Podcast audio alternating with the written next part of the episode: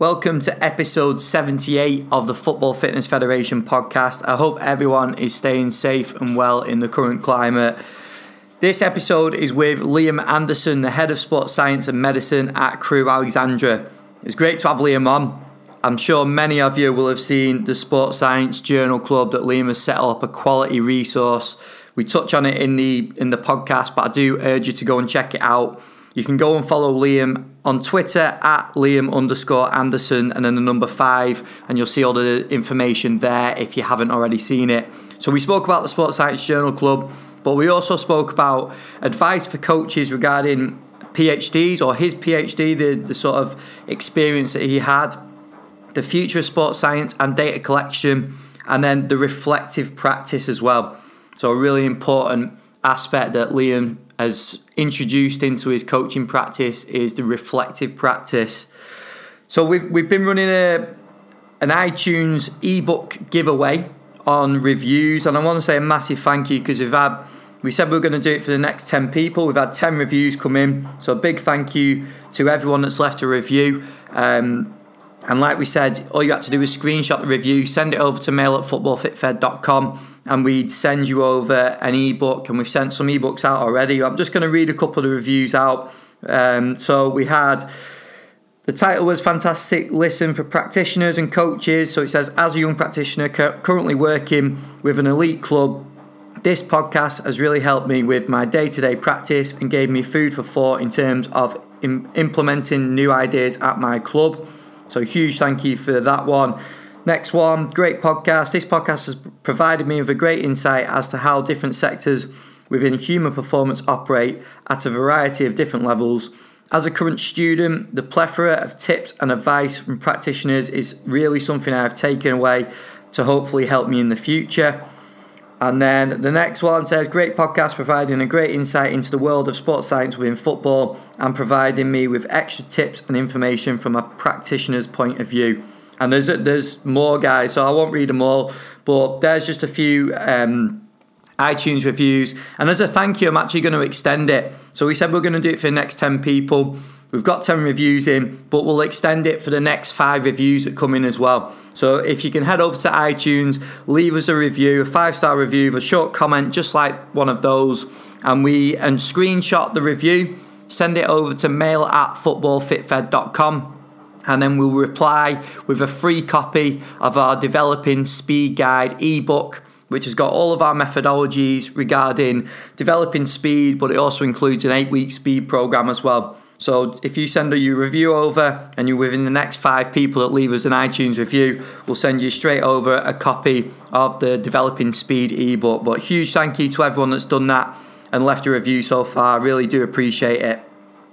So I hope you enjoyed the episode with Liam. It was great chatting to him. I think there's loads of takeaways on this one, especially anyone that's um, thinking about going into the PhD pathway or currently on a PhD journey, this one is definitely for you. So enjoy the episode with Liam.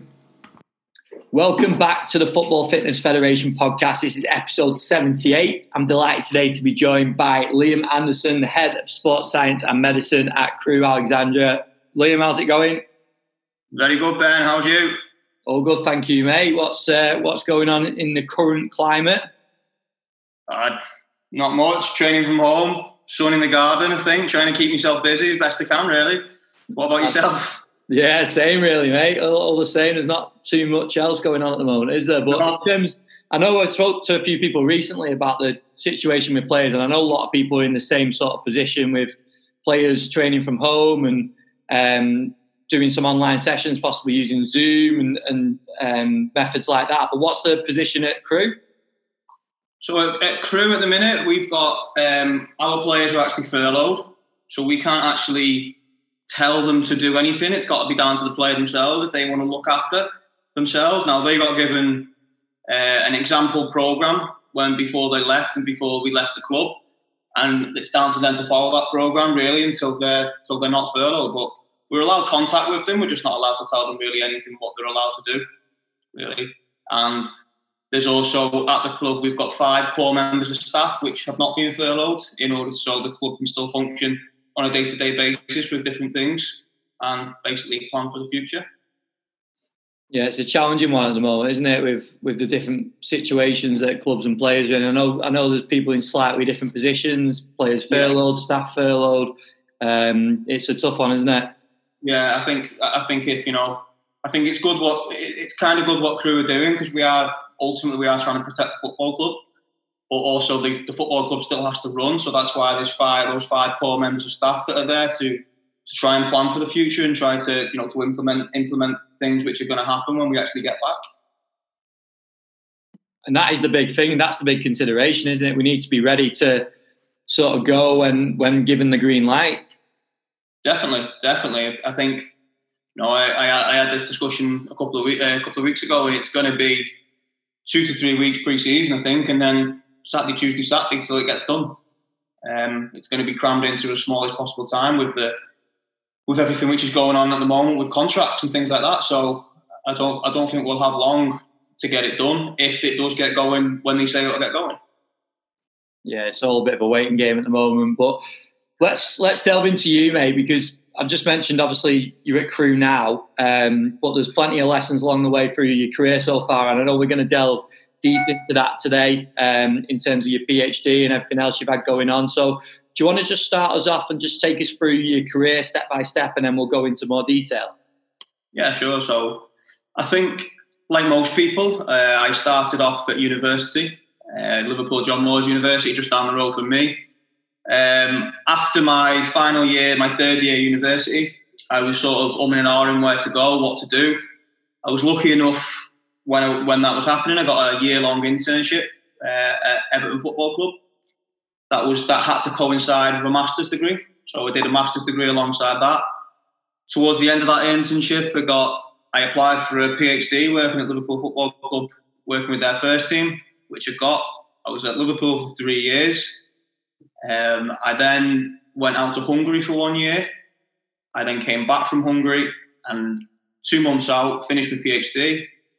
And now I've been at Crewe ever since then, really. It's two and a half years. And I know that the timings of uh, you being initially at Everton crossed with the former guest Steve Tashton. So, what was yeah. your experience like on that on that internship? Well, Steve was brilliant, and I always, I that that if I, if I use the analogy like a football game, that, that internship was like a like a warm up because it got you ready really for the real world, and it, and it, it did everything what you needed it to do. Um, I could have quite easily gone away and got a job at a football club after that year internship yeah, like anyone, I think after only one year working internship, if you got a job, you'd feel like you were thrown in at the deep end with no armband. But I feel like Steve really did help you, and he tried to develop you from really from never having any experience in football at all to try and get you to a point where where you're able to be able to do a job.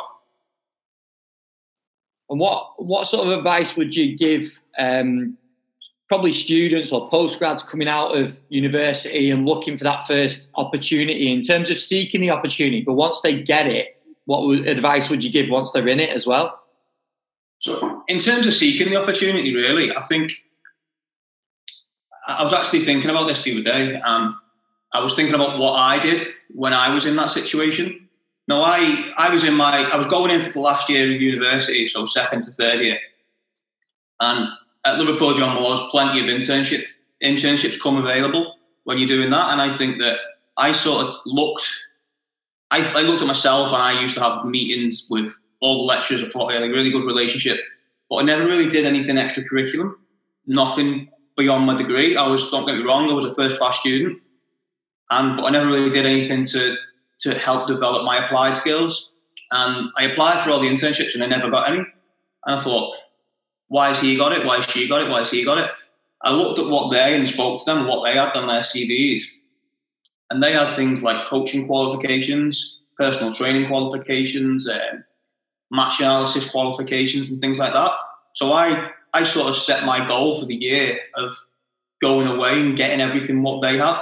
So then, if the opportunity did come around the following year, in order to get an internship, and I was going on to the masters, I'd stand myself in, in good stead in getting it, which just so happens it did. And after after feedback from speaking to people like John McKeown and Steve at Everton, the reason I got that internship was because they seen the development in me from when I applied for it the year before, from when I applied for it after. So they actually seen what what I actually did in order to get that internship, and they seen that desire of what I actually wanted to wanted to do moving forward. Then Sorry, mate. So I was going to say it's a tough one in that period, isn't it? Because sometimes you can get a bit lost with time, can't you? In terms of you know that you should be doing something, and you know that you should probably be upskilling in certain areas, but it's knowing exactly where to go and what to do, isn't it? Definitely, and I think that's why. And I have a lot of people see, speak to me over things like LinkedIn, over email, over Twitter, and things like that, and they all speak to me and they will ask, you know, ask for advice on how to get into the industry.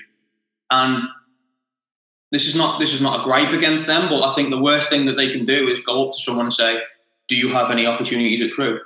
Now it's sort of the old-fashioned cliche. It's more how how can I get to have an opportunity to Crewe should be the question, and something which again I don't think people should be just doing experience just because it's part of their degree program. You know, a lot of degree programs require them to do um, to do a, a six month placement or a four month placement at a football club. But I'd sooner them wanting to come to the football club because they want to come into the football club, not because it's part of the degree program. Now, I think that's that, that's the difference in two people and it's difference in two students. Now, I've had students that it's nothing to do with the de- degree program and they've stayed with me for two years. And I've had students that have been with me for two months because they just want to literally come, tick a box, and go. Now, I can tell you now, the students which are going to go places are the ones that came for two years and they want to learn everything they possibly can. Albeit, yeah, it is for free, but they're learning. It is a learning environment at that time.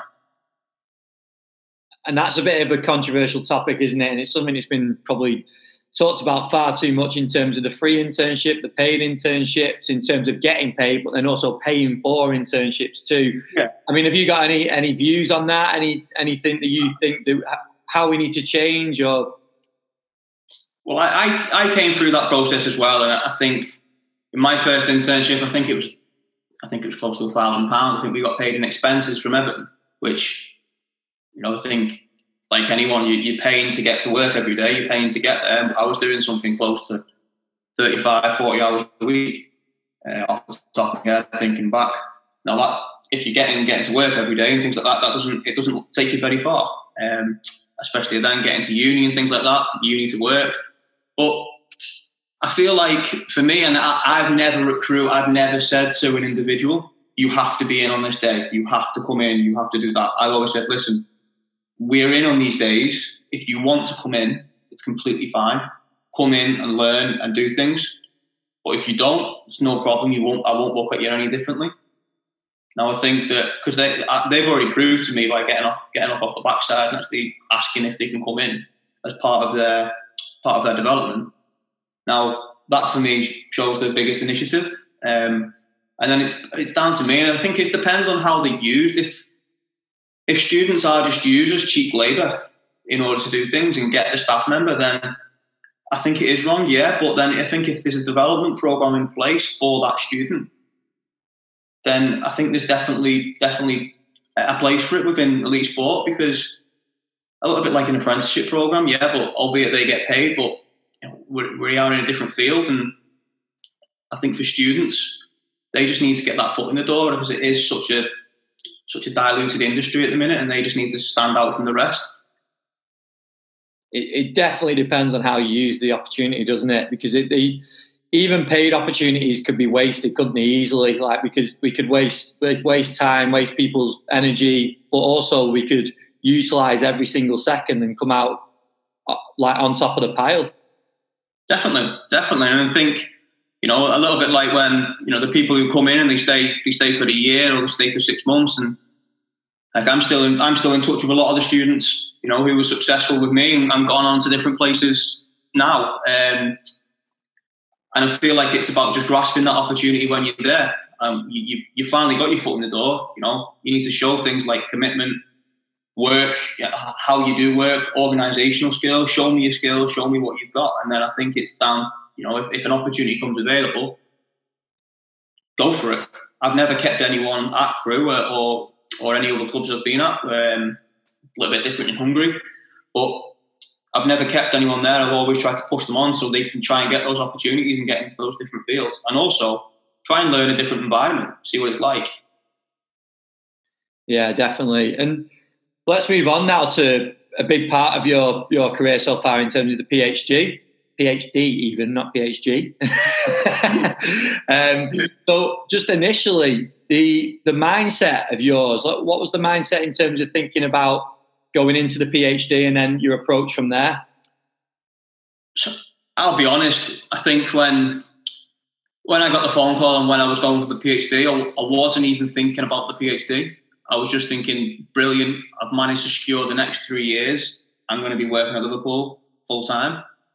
You know, happiest day of my life. I'm a Liverpool fan. Unbelievable. So for me, it probably never really hit home, probably to the second or third month, where you know the PhD actually started planning, and I think it took us four or five months just for the registration process to even you know get going, and we actually put a plan together, and it's called the RD9R, and how you can actually start start the process of the PhD. And it really like take because you can go from working know, a lot of people in Liverpool, we were probably working half eight till five every day and going to the gym, half an hour, 40 minutes, going home, eating tea, and then, you know, three out of the, or four out of the seven days a week, probably getting on our laptop out and working until 12, 1 in the morning, just in order to try and finish it and try and finish it on time to a good standard. And I feel like anyone who's about to start a PhD, they, they really need to sort of evaluate what what they currently have in their life and if, if there is actually time to do it. Yeah, that's one thing I was going to ask. I was going to ask advice for people that are thinking about uh, pursuing that journey, that PhD, uh, but also people that are currently um, currently surrounded by one, that they're currently involved in one. Yeah, so I think if, if you're about to start one, I'd probably, uh, the first step I'd go on that, I'd sort of evaluate what your current workload is. Now, everyone's workload's different, and, and people within clubs are different from heads of departments to people who are people who are on the ground, you know, doing everything day in day out, and you know, not one club's the same. So every club's different, and um, I'd probably try to evaluate that, and then I'd probably think of, you know, what is it going to give you? So for me, it gave me the research skills to go on and to, like develop and become a sort of a practitioner as well as on the on the applied field. It gave me the chance to become like a researcher and, and those those researching uh, researching skills. So I think if you're going to find that valuable to your job, definitely go ahead and do it. But if not, you can also just see it brilliant to have on your CV. It's an accomplishment. Some people like the challenge. You know, why do people climb Kilimanjaro? so no one can say apart from the feeling that it gives you. Now, I think I've had this conversation with mainly through the people that, that came through at Liverpool, the other, the other PhD students, and it, it actually it actually is a massive anticlimax um, when you actually finish because you're sort of like, okay, so what do we do now? What happens? and the answer is nothing. You know, you just get on with your life and carry on and try to. Some people like to push on from the PhD. Some people like to put it on from one side, and I'm probably in the middle from that. Really, I'm trying to push on now. Um, but some people literally say, right, that's me done. And I want to pick up very few research articles now and I want to just get on with my job and focus on the applied side of things and I'm working the way up. And then I think for people in it, obviously if you're doing you're doing well in it, you're making good progress, there's not a lot of really advice I can give really. But if you're not making progress, I think it's about just setting setting time setting down time. And I think if it's all about that time and something which I struggled at the start with whenever it was free, I was just picking up my laptop and then maybe trying to get 20 minutes in. And then more often than not, when I got four hours, I was just deleting what I did in that 20 minutes anyway. So again, it doesn't really doesn't really make any major differences. So it was a little bit like, one step forward, two steps back. And that time that I could have spent 20 minutes, I could have I could have actually probably gone sat down without my phone or any sort of communication and actually thought about what I'm going to do during the next four hours, which I'm going to be able to do it. Whereas, you know, I just use the time efficiently and effectively the best you can, really. And what about? Do you want to just go into detail on your on your PhD in terms of the area and, and the research that you conducted? Yeah, so my PhD was um, well. It first started when I was at Liverpool, and obviously I wanted to speak to the staff, and I spoke to the staff at Liverpool and, and some of the uh, the consultants we had in at the time who who sort of ran the PhD program in James Morton and Barry Drust. And I was really interested in the training load side of things, and I wanted to sort of look down that route. And that's that, that sort of came out of my first study, which I did where we looked at the change in match frequency in the weekly microcycle and the effects that that has on load. And then subsequently from, from that, we actually thought, okay, so if, if the loading is periodized, which it was in the weekly microcycle, can carbohydrate be periodized as well through through uh, nutritional means? And then it actually, we, what we looked at was, okay, so yeah, it, it probably can, but what are these what are these lads actually expending? What is their energy expenditure looking like? Now, that was the big question really, because not not only one study had been done in uh, using the gold standard, which is doubly labeled water, which was on Japanese players back in 2001. And off the top of my head, I can imagine the demands of the Premier, a Premier League player will be a lot higher than higher than Japanese players. So we we wanted to look and see, especially for Liverpool as well, because they they would have had eight players that would would get the the double labeled water used on them. And we we administered that. We collected urine for two weeks and collected energy intake through food diaries and and the remote food photographic method.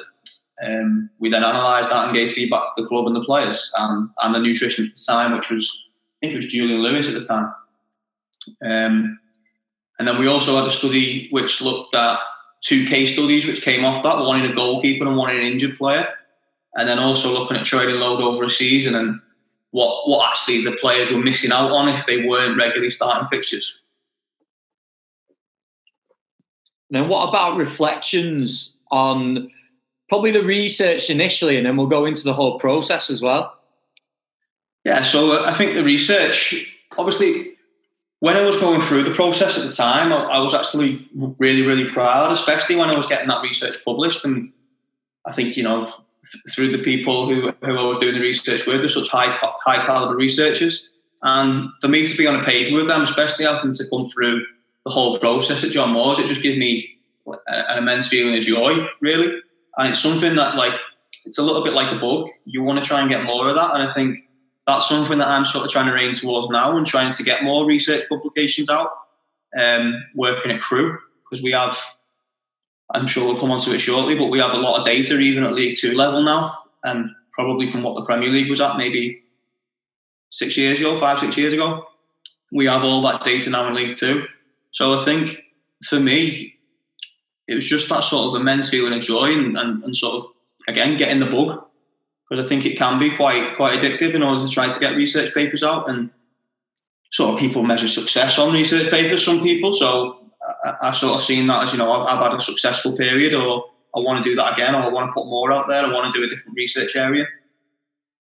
And then I think of the whole process, it was ultimately it was probably the hardest experience of my life, both personally and professionally. Um, for three years, I didn't have much of a social life at all. Um, very difficult on like relationships and things like that. I think with a lot of people like my parents and my girlfriends, it wouldn't have been possible because they're there to support you in the in the times of need. And you know, there's a lot of high points like publishing research articles, but not, not a lot of people realise the actual crime that goes underneath of you know no date nights on a, on a Wednesday and things like that because you you've got to get your laptop out and you've got to you've got to spend four hours writing. Just wanted to give you a couple of updates on our on- online community. So, some really exciting stuff coming for community members. We've just uploaded, I've literally just done it just before this podcast goes out.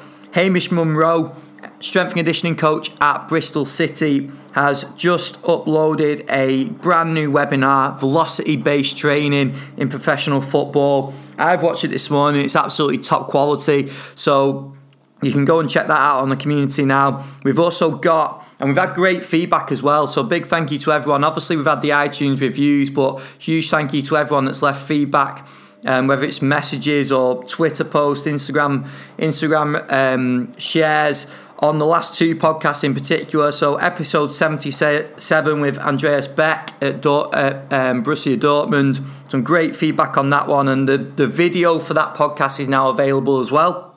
So you can see that on the community. And then episode 76 with Andy Bowles.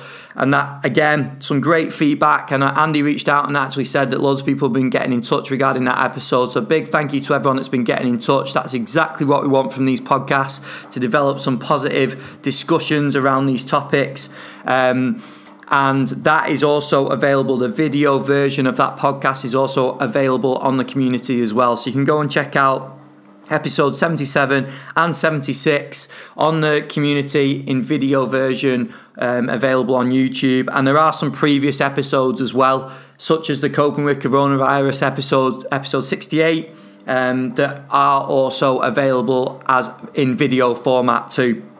So if you want to sign up to the community, you can sign up to get a free month by going to footballfitfed.com and click the community tab. If you sign up there, you get a free month on the community. And then if you stay a member after your free month, it is only £4.99 per month. You get access to all the webinars that are available on there. And when our network meetings are able to start again, which is hopefully not too far away, um, all the presentations from those network meetings will be going up onto the community as well. So you get access to all of those, plus the 10 meeting presentations that are already available on there. So go and check it out, footballfitfed.com click the community tab, sign up there, and get access to Hamish's brand new presentation as well as all the other webinars.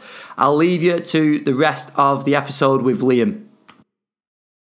Yeah, definitely. I think it's important for people to, like you mentioned before, isn't it? Before you go into that process, but looking at your current situation and deciding whether it's something you can commit to.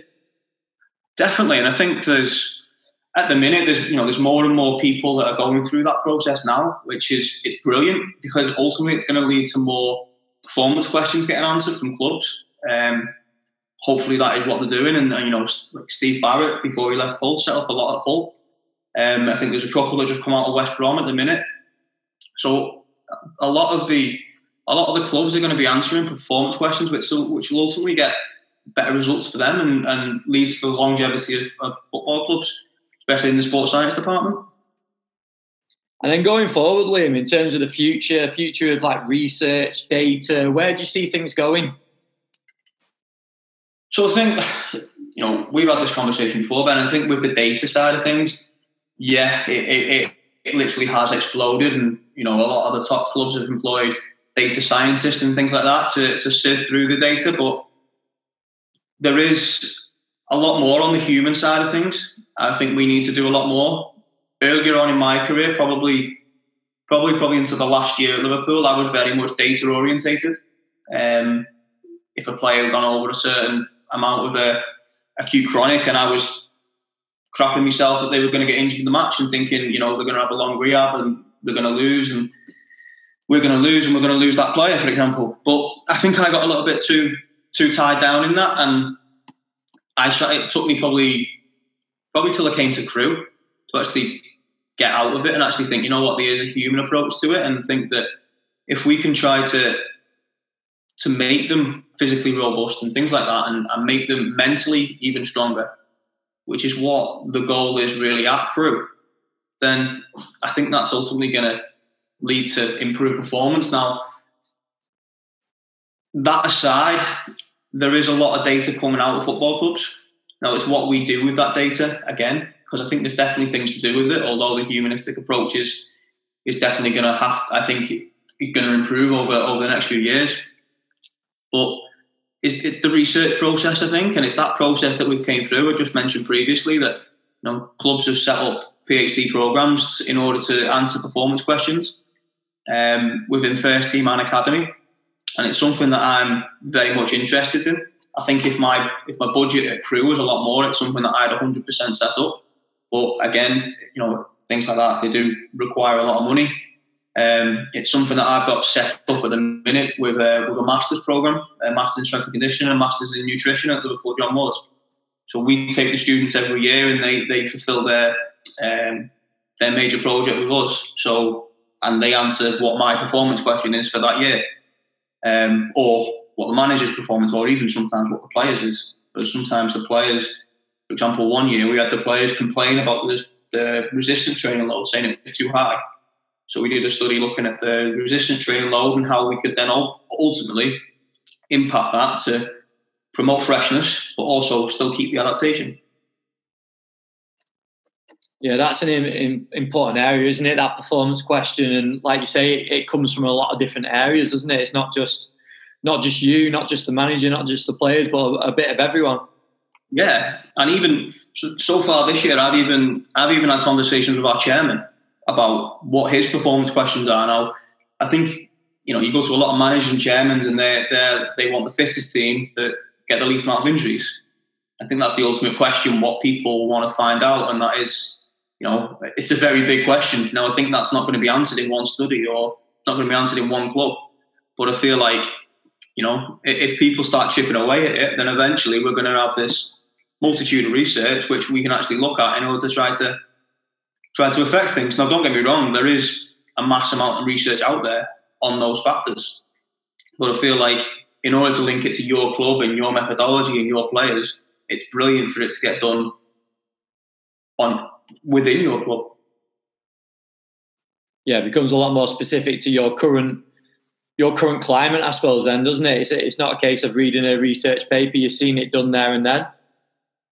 Definitely, definitely. And a lot of the times, people, I'm sure people are doing that within clubs. I know, I know a lot of people doing a lot of good work within clubs, and it doesn't have to be published by all means. It just it's just an internal research project, or it might be for a little bit of CPD for for a member of staff it's something that I really try to push and, and try to try to work on in order to try and get different outputs out of the department. And you know, one of my one of my staff members this year, he's got a as part of his yearly yearly goal, and he's got to try to to get out a research paper published in a in a well respected journal.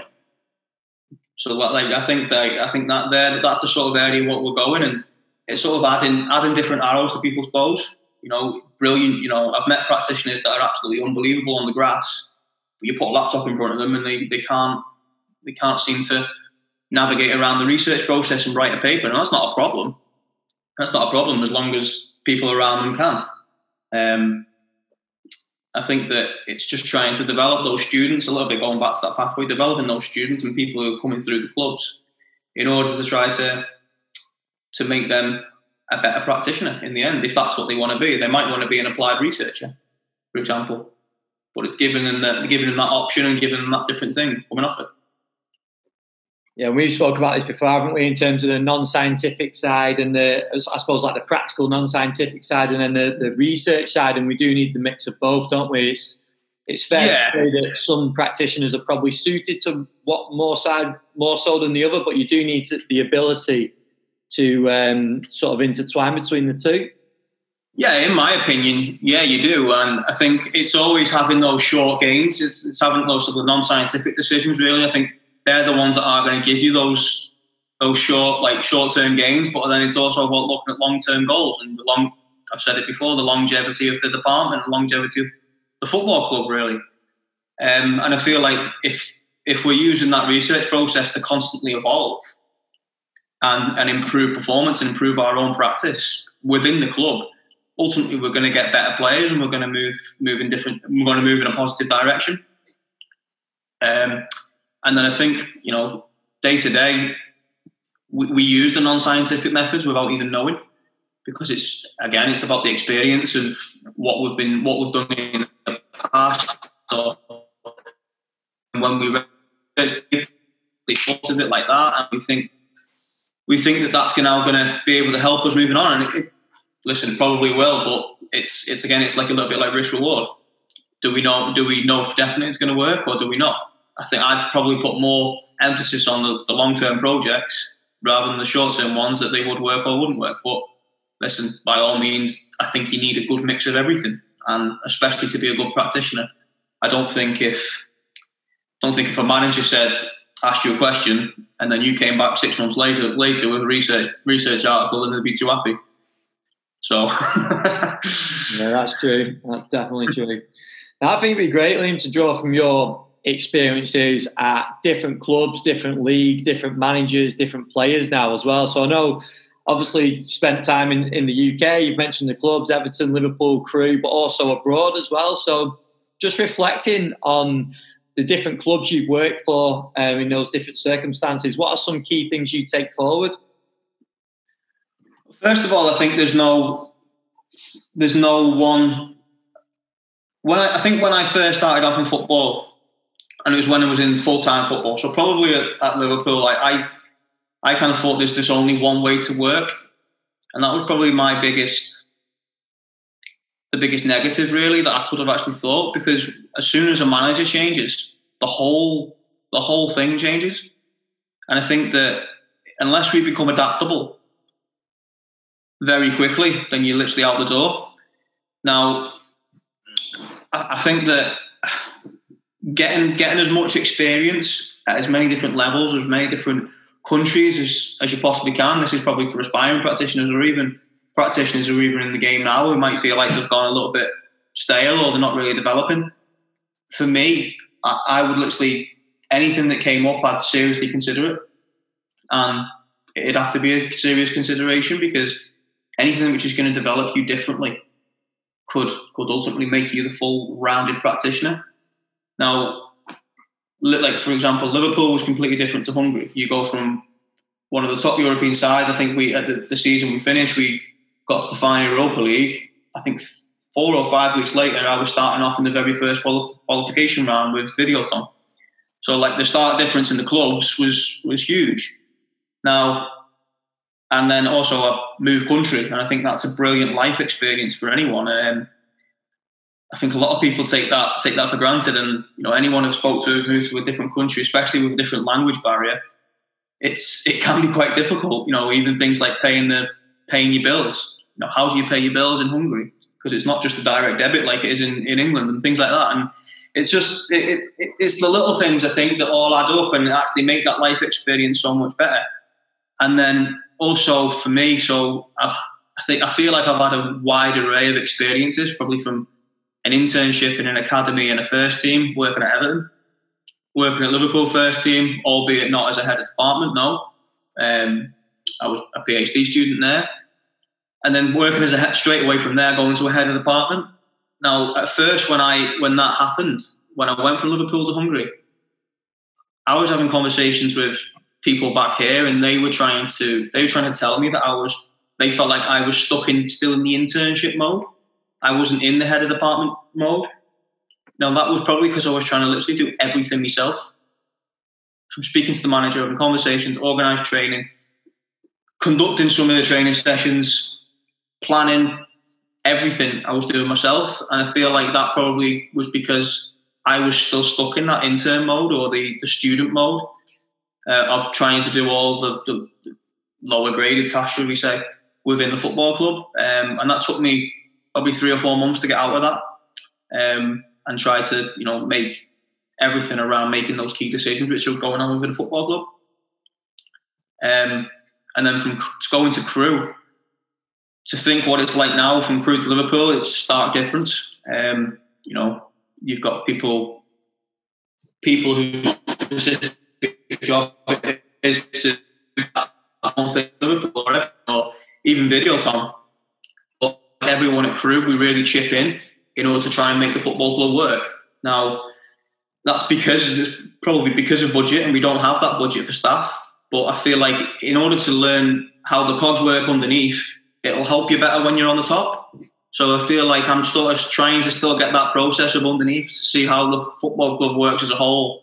So hopefully, when I move on and, and I do get to a, a, higher role within a better club, then then it's about I can I know the processes which happen underneath me.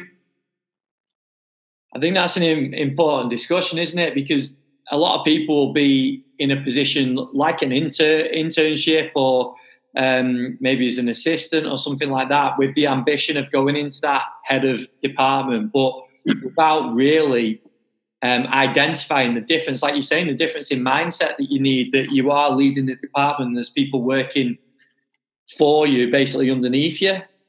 Yeah, and, and I feel like it's important. I, I, and that's me coming from. I've worked underneath. I've worked at the top, the top of the department, and I've worked at the bottom of the department.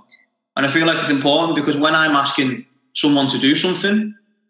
I think that I think that it's important to know what the demands are on that person if they're to do if they are to do it. No, the demands might be different to what the demands are on me, but you know the process that they have to go through in order to get to the outcome. Um, and I, I feel like that's that's led me in good stead uh, in order to do it. Now, a lot of the time it might mean me helping them, but it's brilliant that I can now go to the go to the person who's underneath me and actually help them help them get to the to the outcome which we actually all want.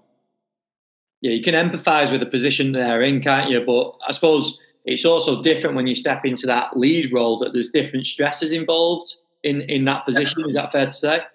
Definitely, yeah. Now, you know, I probably spend two for two and a half hours a day speaking to the managers and coaches and players and that's that that's part of my role because I'm the head of the department, I'm the face of it. I've got to build those relationships, um, and that's probably something that I never did enough of in Hungary. We've we've spoke before about reflecting, and it's something that we've touched on before. That there's not many people that will actually sit back and reflect on on their career or on um, elements of, of their practice that they put in place. And it's I know it's something that you're passionate about and you believe in, and it's something that you probably adapted to recently and starting putting into your practice recently. So, do you want to just give your thoughts on that? Yeah, so I think that every everyone reflects subconsciously, and the decisions which people make, and you know, I don't think there's any one of us that don't drive home from work and we're actually sat in the car thinking, you know, what did I do today? How did that go? How did that pan out? And that ultimately is a reflective process. Now, everyone does that. I think that's that's common. But what what I and I think there's different ways how to do it, and I've personally, I found it really beneficial just to start writing those reflections down. I'm creating some sort of log. It might be through a diary, it might be through a weekly a weekly planner, but I feel like it's helping me move on and actually look back at different situations. So, for example, when I first started writing it writing it down, I might have came across a situation with a with a coach, a manager, or a player, and I wrote down that situation, how I dealt with it, and how I thought I could deal with it better in the future. And then six months later, I wrote down a similar similar situation, and I've gone back and I've actually dealt with it what with what I thought was right back then. Um, and and I think that was key for me just to see that to see like I, am this this this actually is working. I think, um, and then again, so I think that's I think that's more objective rather than subjective because it's like wrote down, it's on a piece of paper. Yeah, it's not it's still my what my thoughts are. But then even things. So I was, I was literally. I remember. I remember when I was thinking about. It, I was sat on the sun lounger on holiday um, in the off season. I think it was the the off season just gone. It was, and I thought, you know, I wonder what my and the manager says quite often to me that he thinks I've had a big impact on training and what, what we actually loads they're going through in his training sessions. Now, for me, looking through, it's hard to see that because it's so gradual over time. Now, obviously, we had the GPS data, so I wanted to do an analysis. So as soon as I got back on holiday, I did an analysis on what each day was like from where when I first came in. So in the first two months from when I was there to the the same two months of the season the year after, and it just so happened that the training load was so much more periodized within the weekly microcycle from what it was previous. It was more monotonous every single day, whether it's recovery day, a minus four, a minus two, or a minus one. And I feel like using different tools to help you reflect was really, really good. And that also then is an extra tool in your toolbox just to put in your diary and think about, you know, how, how you then change stuff again going forward based on how you've done it over the past 12 or 18 months. And I feel like I wouldn't have started that process if it wasn't for the uh, the BASIS accreditation. So part of the BASIS accreditation, I, I went through a process of describing each role that I had in every club and how I reflected on that role, what, what I was thinking at the time, and how I was going to move on, and what, what the sort of thought processes were going through my head then. And I feel like that really helped me actually think, you know what, this is actually really worthwhile because if I'm to go back to the first week when I started at Everton, there's a stark difference to what it's like now. Yeah, I think it's a really important thing for people to do, isn't it? So, would that be like a daily a daily task or daily habit that you carry out now? Is, is it something you do daily, or do you do it weekly? Or so for me, I, I think a lot of the time football clubs Friday afternoons are probably quite quiet. So I like to try and take myself off in the club and spend 25 minutes. Just that's my reflective time. Now I've actually changed that now because a lot of the times I, I, started off like that and I didn't want the result on the Saturday because I didn't want the result on the Saturday to affect my reflections. Now I feel like that should be in my reflections. So at the end of the day, one of the most important days, match day, and I wanted to then do it as close as I could to match day. So we now do it on a Monday morning before I go to work. Um, and that's literally just writing things down and just setting aside 25 minutes, 30 minutes in order to try to think about the past week just gone and how we're going to move forward.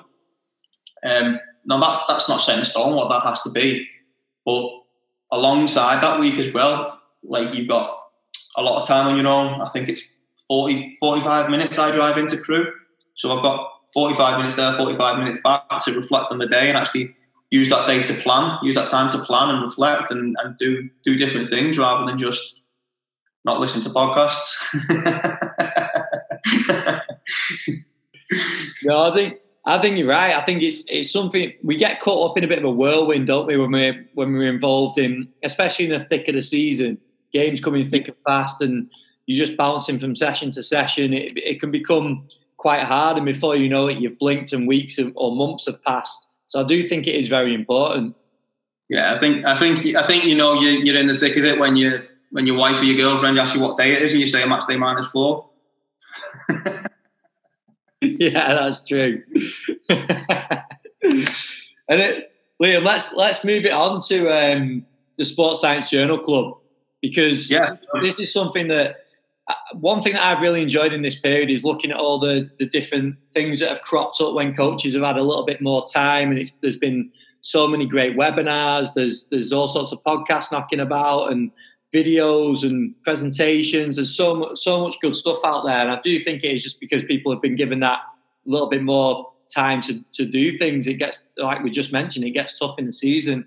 So, do you want to just tell us about the Journal Club? How what your sort of thoughts were originally with it, but then just give us a bit more information on it. Yeah. So, like most practitioners, I think I'm I'm constantly in contact with students. I'm constantly in contact with academics. Um, probably a little bit more because of the, the, the pathway I've come through with the PhD. But I really wanted to try to just bring the communities together because, especially for students at this moment in time, probably it's it, with the with the industry being so so diluted. With not diluted, that's the wrong word, but I think with there's there's so many people within the industry, and it's so hard to get into now. Um, like we've mentioned previously, and I just wanted them to sort of get an idea of what research articles are we looking at? How are we looking at them? How are we dissecting the papers? How are we critiquing the papers? How are we?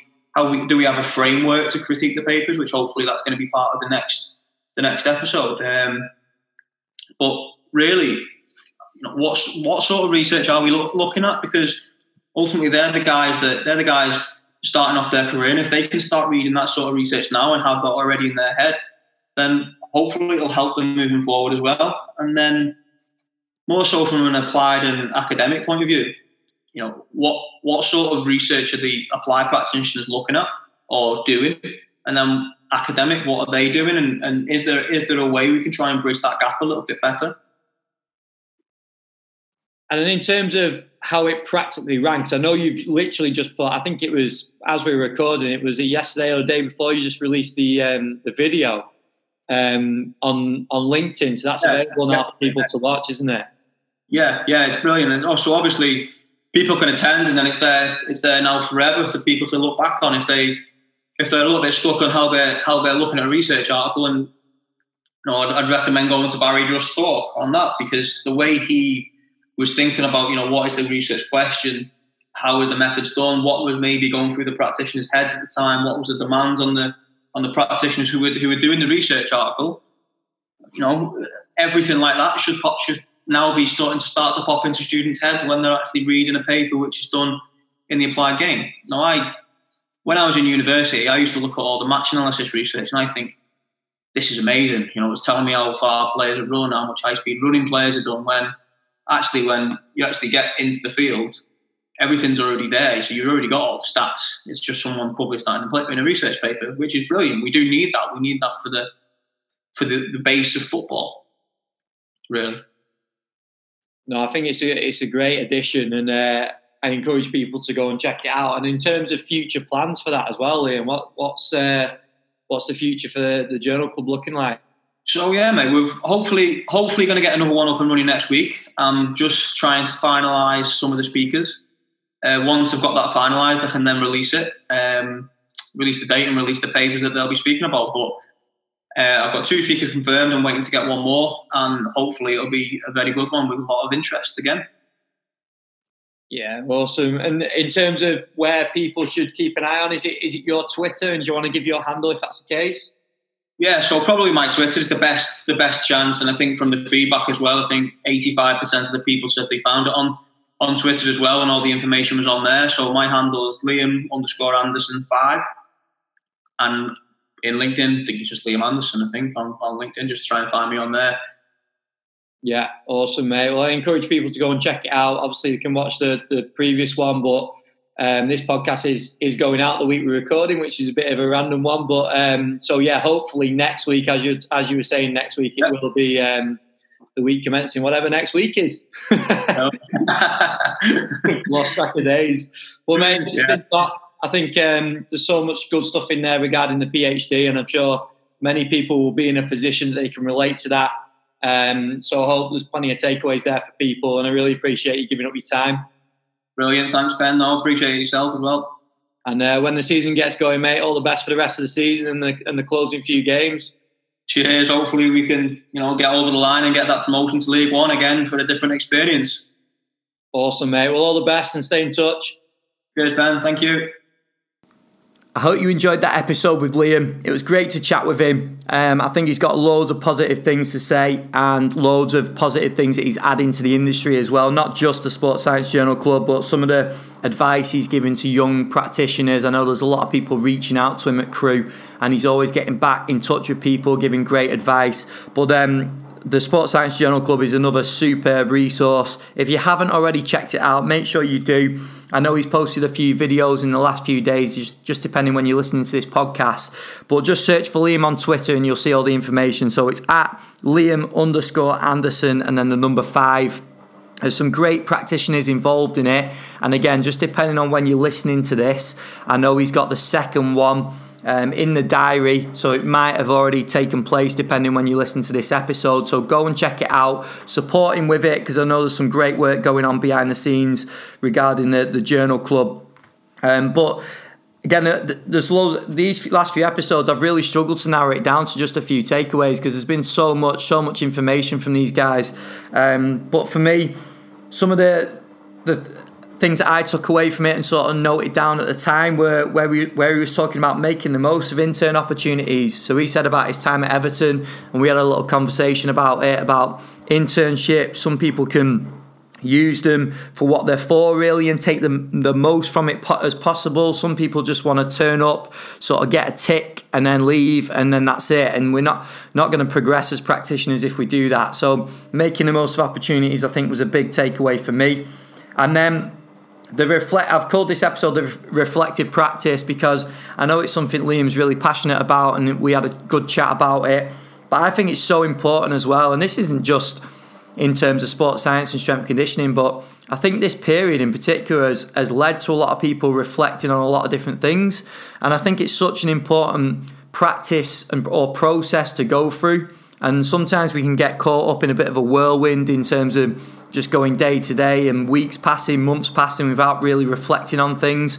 I personally just started um, a, practice of writing down three things I'm grateful for each day. And it might sound a bit cliche, a bit gimmicky, but I find it quite nice to sort of finish the day, sit down, and think about three things I'm grateful for. And, and that might just be three things that, that are good that have happened in the day as well. And I think it's quite important because otherwise we don't reflect. Um, and like I say, time can pass by without us really seeing the benefits of, of what we're doing. If we rate, relate it to sports science, strength conditioning, there's a lot of good work that goes on, and we do have to recognise that as well. So that was a massive takeaway for me. And then Liam obviously he tied that in with his BASIS accreditation in terms of that's what initially kicked off that process for him and taught him about the reflective practice or the reflective process. So they were my takeaways. I'd love to hear yours. I know Liam would, would love to hear yours as well. So reach out to us, give us a tag on Twitter at Football Fit Fed or tag Liam in as well. Let us know what your key takeaways were, um, or drop us a message. But please, as always, share the episode with as many people as possible.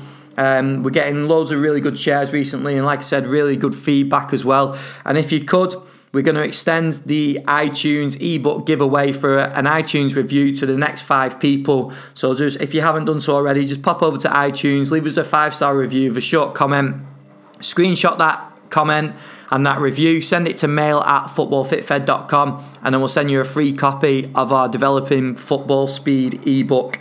Um, and yeah, that'll be to the next five people that leave a review. Guys, massive thank you for all your support and for listening. Uh, I think these have been two top episodes this week. We've already got two in the ba- in the bag for next week and the next few weeks as well. And there's some top episodes coming up with, uh, following on from these last few weeks, which I think have been pretty strong episodes. So huge thanks for your support, and we will speak to you again next week.